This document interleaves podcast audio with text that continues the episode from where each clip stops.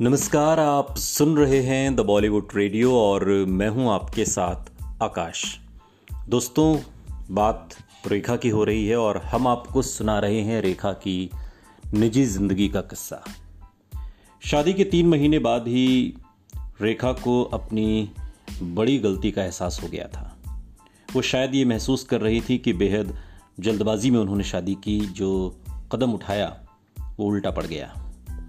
लेकिन वो तो पूरे शहर में अपनी खुशहाल, शादीशुदा ज़िंदगी का ढिढोरा पीट चुकी थी। अपने इंटरव्यूज़ में मुकेश को आदर्श जीवन साथी बता चुकी थी। अब वो सबसे क्या कहेंगी? इमेज भी तो आखिर कोई चीज़ होती है। शादी को लेकर रेखा की सोच हमेशा से बेहद सपनीली रही थी। लेकिन ये सपना तो उनकी उम्मीद से बिल्कुल जुदा था। उन्हें शायद एक फिल्मी लार्जर देन लाइफ पति की तमन्ना थी, लेकिन हकीकत उनके इस ख्वाब से परे थी। उनका पति एक आम आदमी था, वो भयंकर डिप्रेशन से जूझ रहा था और इसके लिए रोज़ बहुत सी दवाइयाँ खाता था। ये बात रेखा को बहुत पहले पता भी थी। इसके अलावा हनीमून के बाद रोज़मर्रा की ज़िंदगी में वो रोमांच और ग्लैमर नहीं था, जिसकी फ़िल्म इंडस्ट्री में रहकर रेखा को हमेशा आदत रही थी। मिसेज अग्रवाल का टाइटल भी अब अपनी चमक खोता जा रहा था। क्या इतने बरस उसने इसी रिश्ते के इंतज़ार में गुजारे थे? क्या उसे यही चाहिए था? क्यों?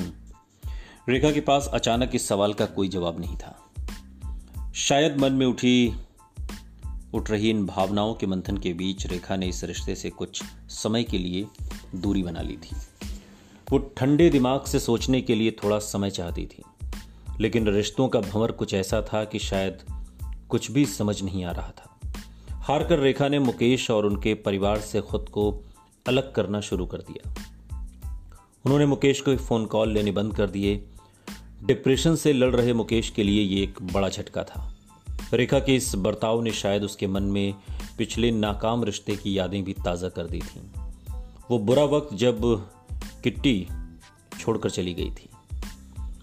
जब रेखा के साथ बात करने की कोशिश असफल हुई तो बौखलाहट में मुकेश ने मीडिया से बात करनी शुरू कर दी। दोनों के निजी रिश्ते की दरारें अब फिल्मी मैगजीन्स के पन्नों में मुखर होकर दिखाई देने लगी।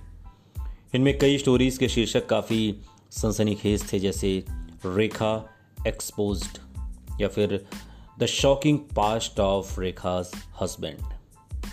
Mukesh को शायद लगा था कि मीडिया के ज़रिए रेखा तक अपनी बात पहुँचाने से शायद वो पिघल जाएँगी, लेकिन हुआ इसके ठीक उल्टा।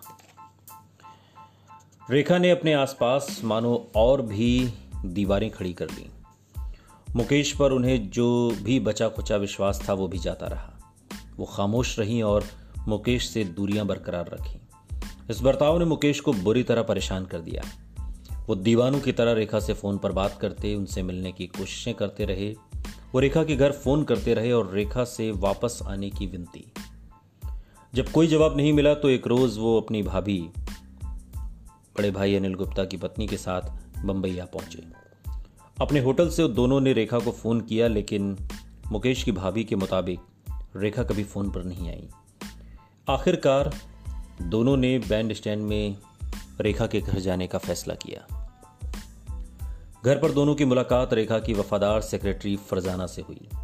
हिंदी फ़िल्म इंडस्ट्री में यह आम धारणा है कि रेखा फरजाना की मर्ज़ी के बिना कोई कदम नहीं उठाती।